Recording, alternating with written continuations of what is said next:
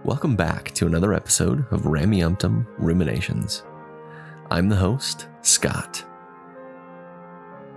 Today's episode is called The Metaphor of the Archer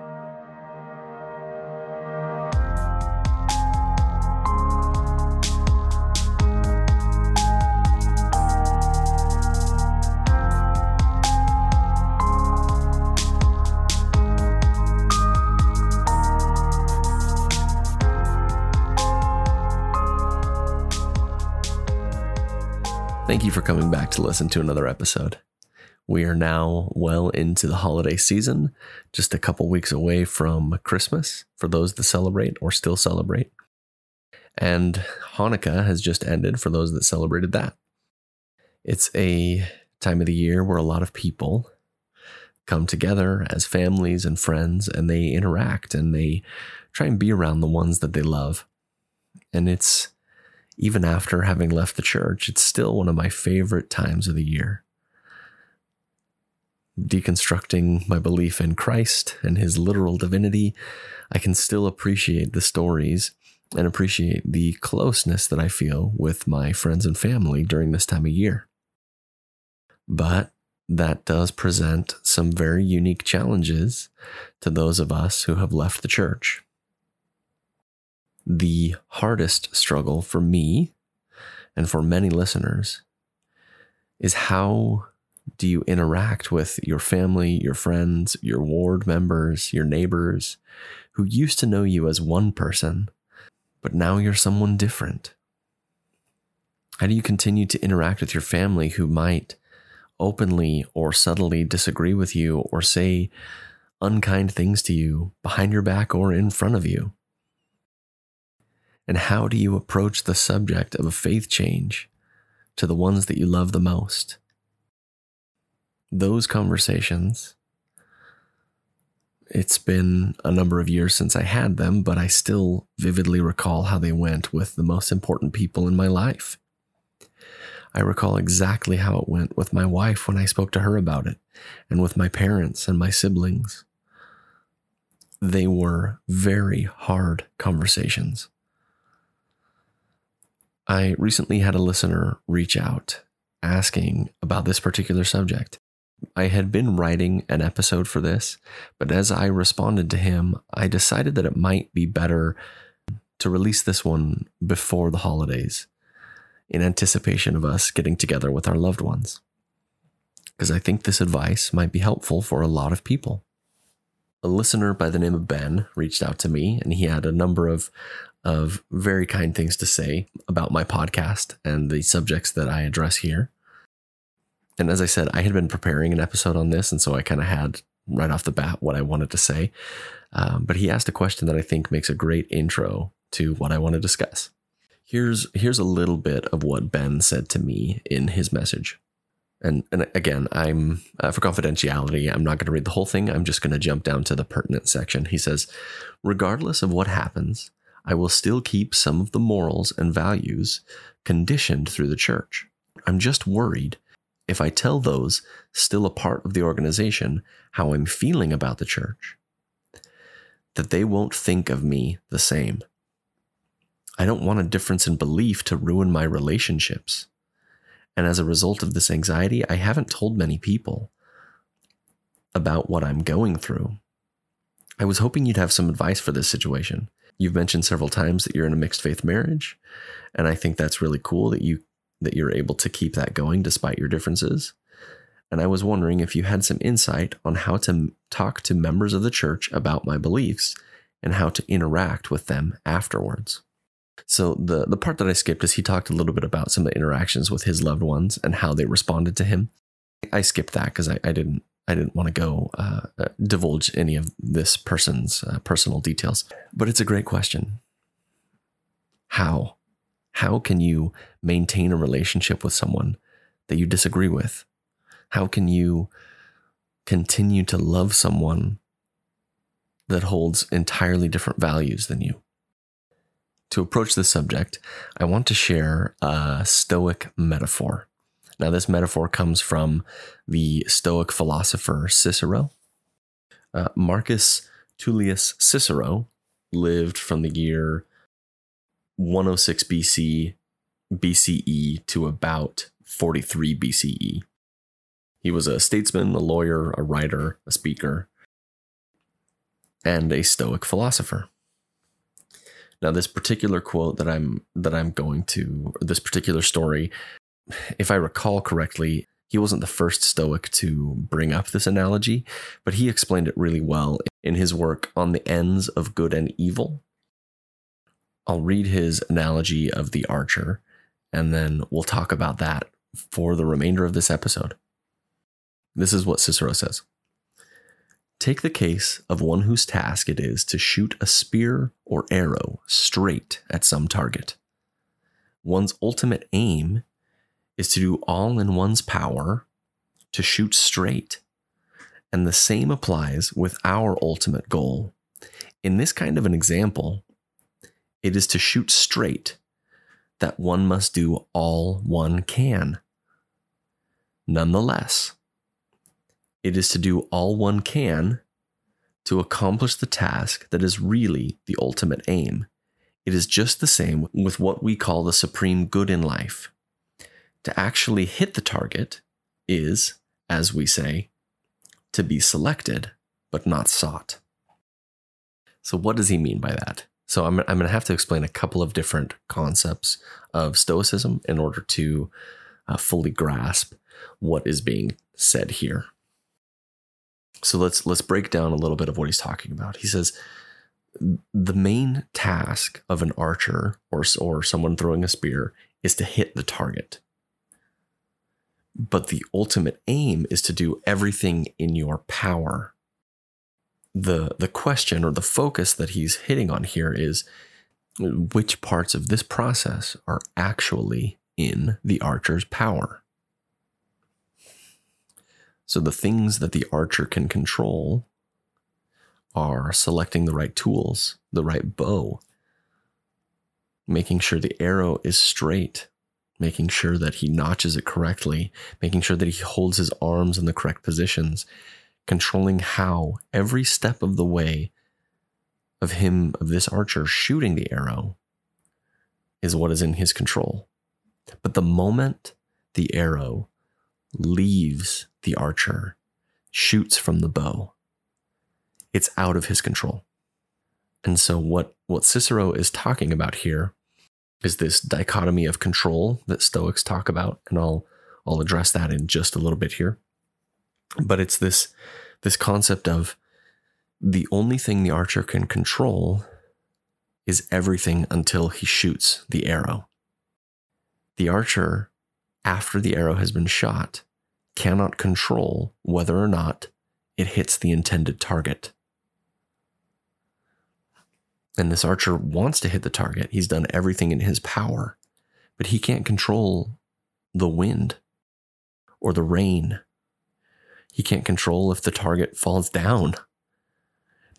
There are countless hypothetical things that could happen during the flight of the arrow towards the target, and none of them are in the control of the archer. So, what Cicero is saying here is the archer needs to focus on what he can control. He can desire to hit the target, but the things that he can control are all of the steps leading up to him shooting the arrow and not if he hits the target or not. Now, this is an idea that can be related to so many different aspects of our lives. You know, if if someone wants to run a successful business, to become a politician, to get that promotion at work. This philosophy applies to every goal we can set. Because every goal we set has elements that we control and elements that we don't control. Let's take, for example, someone who wants to run a successful business. There are a lot of things that a business owner can control. They can control the financials, they can control the expenses, they can control the product that they produce. But there are still a lot of other things that they can't control. They can't control negative reviews that people leave about their businesses. They can't control a downturn in the economy or a global pandemic that closed businesses for a number of months. These are things outside of the business owner's control that will impact the success of the business. Oftentimes, Stoics are called fatalistic in the way they look at things because they encourage people to accept fate um, whether good or bad. It, to me, it's not as fatalistic as it sounds. Let's go with this running a business example. If you're doing everything in your power to run a good business, then you can feel confident and happy that everything on your end was done right. And the things outside of your control, such as a pandemic while they may cause pain and they may make your business go under, that was something outside of your control. And it didn't have anything to do with the way you ran, the way this hypothetical person ran their business. Now, the same thing goes to this archer. This could be the world's best archer and know every step of the process to shoot the arrow as straight as possible. And the archer might still miss because there are things outside of his or her control. Now, this, as I said earlier, is the dichotomy of control. And so I'll explain that briefly before I relate it over to speaking with our families. Most Stoic philosophers talked about this dichotomy, but I'm going to take a quote from Epictetus. Now, uh, side note, none of the writings of Epict- Epictetus survive, everything that we have from him were was written down by one of his students. Anyway, so here's the quote from from him. It says, "We are responsible for some things, while there are others for which we cannot be held responsible. The former include our judgment, our impulse, our desire, our aversion, and the mental faculties in general. The latter include the body, material possessions, our reputation, status. In a word, anything not in our power to control. The Stoics tried to focus on the things that they could do in their power, and they categorized everything outside of their power would either be preferred or dispreferred. So back to this archer example or the the business owner example, the preferred outcome would be hitting the target. But the dispreferred outcome would be not hitting the target or having the business go under. But those things are outside of the archer's control. I mentioned briefly that sometimes Stoics are referred to as fatalistic in their view of having less control over the outcome than they do the process. But that's that's the whole point. That's the message that they're trying to get across. You could say, well, if it doesn't matter if the archer hit the target or not, why should the archer even worry about shooting at the target in the first place? That's that misses the whole point. The goal is to hit the target. But the archer needs to recognize which steps of this process are in his or her control. And as we said earlier, the steps in his or her control are everything leading up to firing the arrow choosing a straight shaft, getting the right fletching, having the, the correct bow, knowing how far back to pull, where to hold it, how to aim it. These are all of the things in the archer's control. And if an archer misses, and let's say it's the wind, the archer can learn from this mistake and say, oh, well, if it's windy and the wind is blowing this direction, I can compensate by firing a little bit in the opposite direction of the wind. The, the process isn't to say that you can't learn from your mistakes and get better. It's to say you need to focus on what you can control. The archer shouldn't say, Oh, it was the wind's fault. I'll just wait to fire the arrow until the wind is done. Or in the example of of the target falling over, I think I said that one earlier. If the target falls over, the archer can say, "Oh, maybe I need to get better supports for this this target so that it doesn't fall over while I'm firing at it." The, the phrase gets often repeated, control what you can control. And at its heart, that is what this Stoic philosophy is trying to convey. Now, how can we relate that to our relationships? How can we relate that to telling our spouses that we no longer believe in the church or talking to our family after a faith deconstruction? This is it.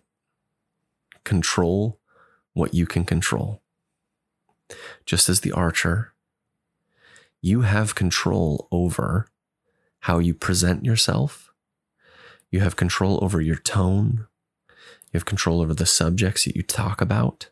You have control over how delicate you are when you broach subjects that are very important to them. Faith in God, faith in the church, those things are very important to our loved ones that are still in the organization. And for many of them, they will always be in the organization. They will always be members of the Church of Jesus Christ of Latter day Saints. Since leaving the church, there have been many instances where people have reached out to me or said things to me that were hurtful or lacked understanding of the situation. And my immediate response was to get angry and lash out. But what I try and do when possible some of these some of these things were written messages, emails, Facebook messages, texts, that sort of thing. So what I do in this sort of a scenario is I write out my response, the thing that I want so desperately to say with no filter. I get all the emotions out. And then I stop. I reread it. I let myself simmer and then I delete the whole thing. Because almost every time that initial message is not what I really want to say to this person. So I come back to it with a better, more caring, and loving response. When I'm in person with them, I do my best to maintain a calm, even tone, and I try my hardest not to react because for me, my natural reaction is not usually the way that I want to act in situations like this if I stop and think about it. So that's what I do. I stop and I think. Pause, reflect before responding. Make sure that everything you're saying is exactly what you want to say. Let's examine the relationship, a mixed faith marriage, or relationship with a father and a son where one of them has left the church and they're trying to talk together, or a mother and a daughter, whatever the relationship is, you're interacting with someone you love after you have left the church. You can go about it as perfectly as possible. You can express your love for them. You can express all of the reasons that you left. You can express desires of wanting to stay in, in contact. You can you can go through every step and have the perfect presentation of why you left. But in this scenario, just as with the archer, that is the extent of what you can control in these relationships. I did not have any control over how my wife responded to me. I had a very close friend who was on the deconstruction path, the religious deconstruction path before me, and he told me his wife was upset with him that she had that he hadn't brought it up earlier when he was going through this process. And so I from day 1 spoke to my wife about my doubts and my concerns. And one of the things that she would say in many of our early conversations is, What's next? What's your next doubt going to be? And it was very, very hard on her. But I did my best to present it in a kind and loving way. But all that being said, I have no control over how she responded to me. As she and I have matured in our love and in our relationship, one of the phrases that we say to each other now is that we choose each other. And, and this goes right to that same concept. I love my wife. I try to do the things that I know will make her happy. But unless she chooses me back, we can't have a fulfilling relationship. And I can't control whether or not she chooses me back. All that I can control is how I treat her. And I, I quickly learned that the way I presented my doubts and concerns impacted the way our conversations went. If I was flippant or if I laughed at things that I thought were funny, it would put her off and she would immediately close up and we wouldn't have a good conversation. But if I was delicate, if I was thoughtful, then she opened up and we were able to have really good conversations about these very uncomfortable subjects. Now, I share my experience with my wife because it was the best outcome that I could have ever dreamed of. Our relationship grew, our love grew after having deconstructed religion, but her staying in, it, it forced us to learn how to communicate, and we're both better off for it. But that wasn't the case with many of my other relationships. I think I've said before, but I'm I'm pretty introverted. So in person, when I interact with with family and friends, I'm usually the quiet one. I sit and I listen. And with my siblings, I decided that if I was going to be able to communicate everything, I needed to write it down. And so I wrote down all my thoughts and then I deleted the message, as I said earlier. And I wrote it down again. And the second time, I was a lot more thoughtful, a lot more caring. Honestly, the email that I sent off to my entire extended family, it didn't say a lot. It didn't give reasons. I didn't give justifications or excuses. All I said was, I still love you all. I've made a decision for my life, and I hope that this decision doesn't impact our relationship. And for the most part, it hasn't. I I sent that. I didn't know how I was what response I was going to get. But the very first message I got was from one of my brothers. And it it brought me to tears. Now, this brother I already did have a good relationship with. And I had discussed some of these things with him prior to this to this email, so he, I think he had an inkling more than some of the others. But he he and his wife both reached out to me immediately and said, "We love you. You're still our brother no matter what." And that was an excellent moment. But that wasn't that wasn't the entire reception that I got from this message. In fact, that was the outlier, if you will. There were others that, re- that responded kindly. There were others that didn't respond, and there were others that responded poorly. Back to this metaphor of the archer. I didn't shoot multiple arrows or give a different message to different siblings or different people in my family. It was the same message. But I got a wide variety of responses to it. But I controlled what I could in this situation. I controlled how I presented it. I controlled how thoughtful and kind I was to their perspective and to their feelings. I set boundaries and I set where I stood firmly. But it wasn't on me how they responded to it.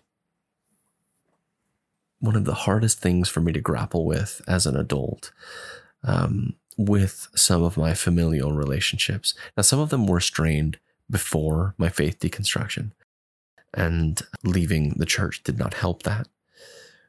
But one of the things that I really struggled with was, and this is me being vulnerable for a minute, and, and I think this will be helpful to listeners as they're getting ready to go into the holiday season and, and meet with their families. I dreaded visiting certain people because I knew exactly how the conversation would go. I knew things that would be brought up. I knew that I would get offended and upset.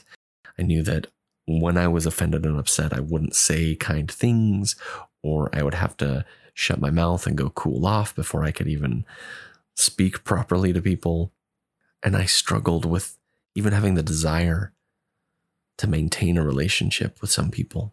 And it wasn't until I studied Stoicism, understood these concepts better, that I have adjusted the way I approach scenarios like this. There's a tradition in my family where they reenact the Matthew and Luke birth narratives of Christ.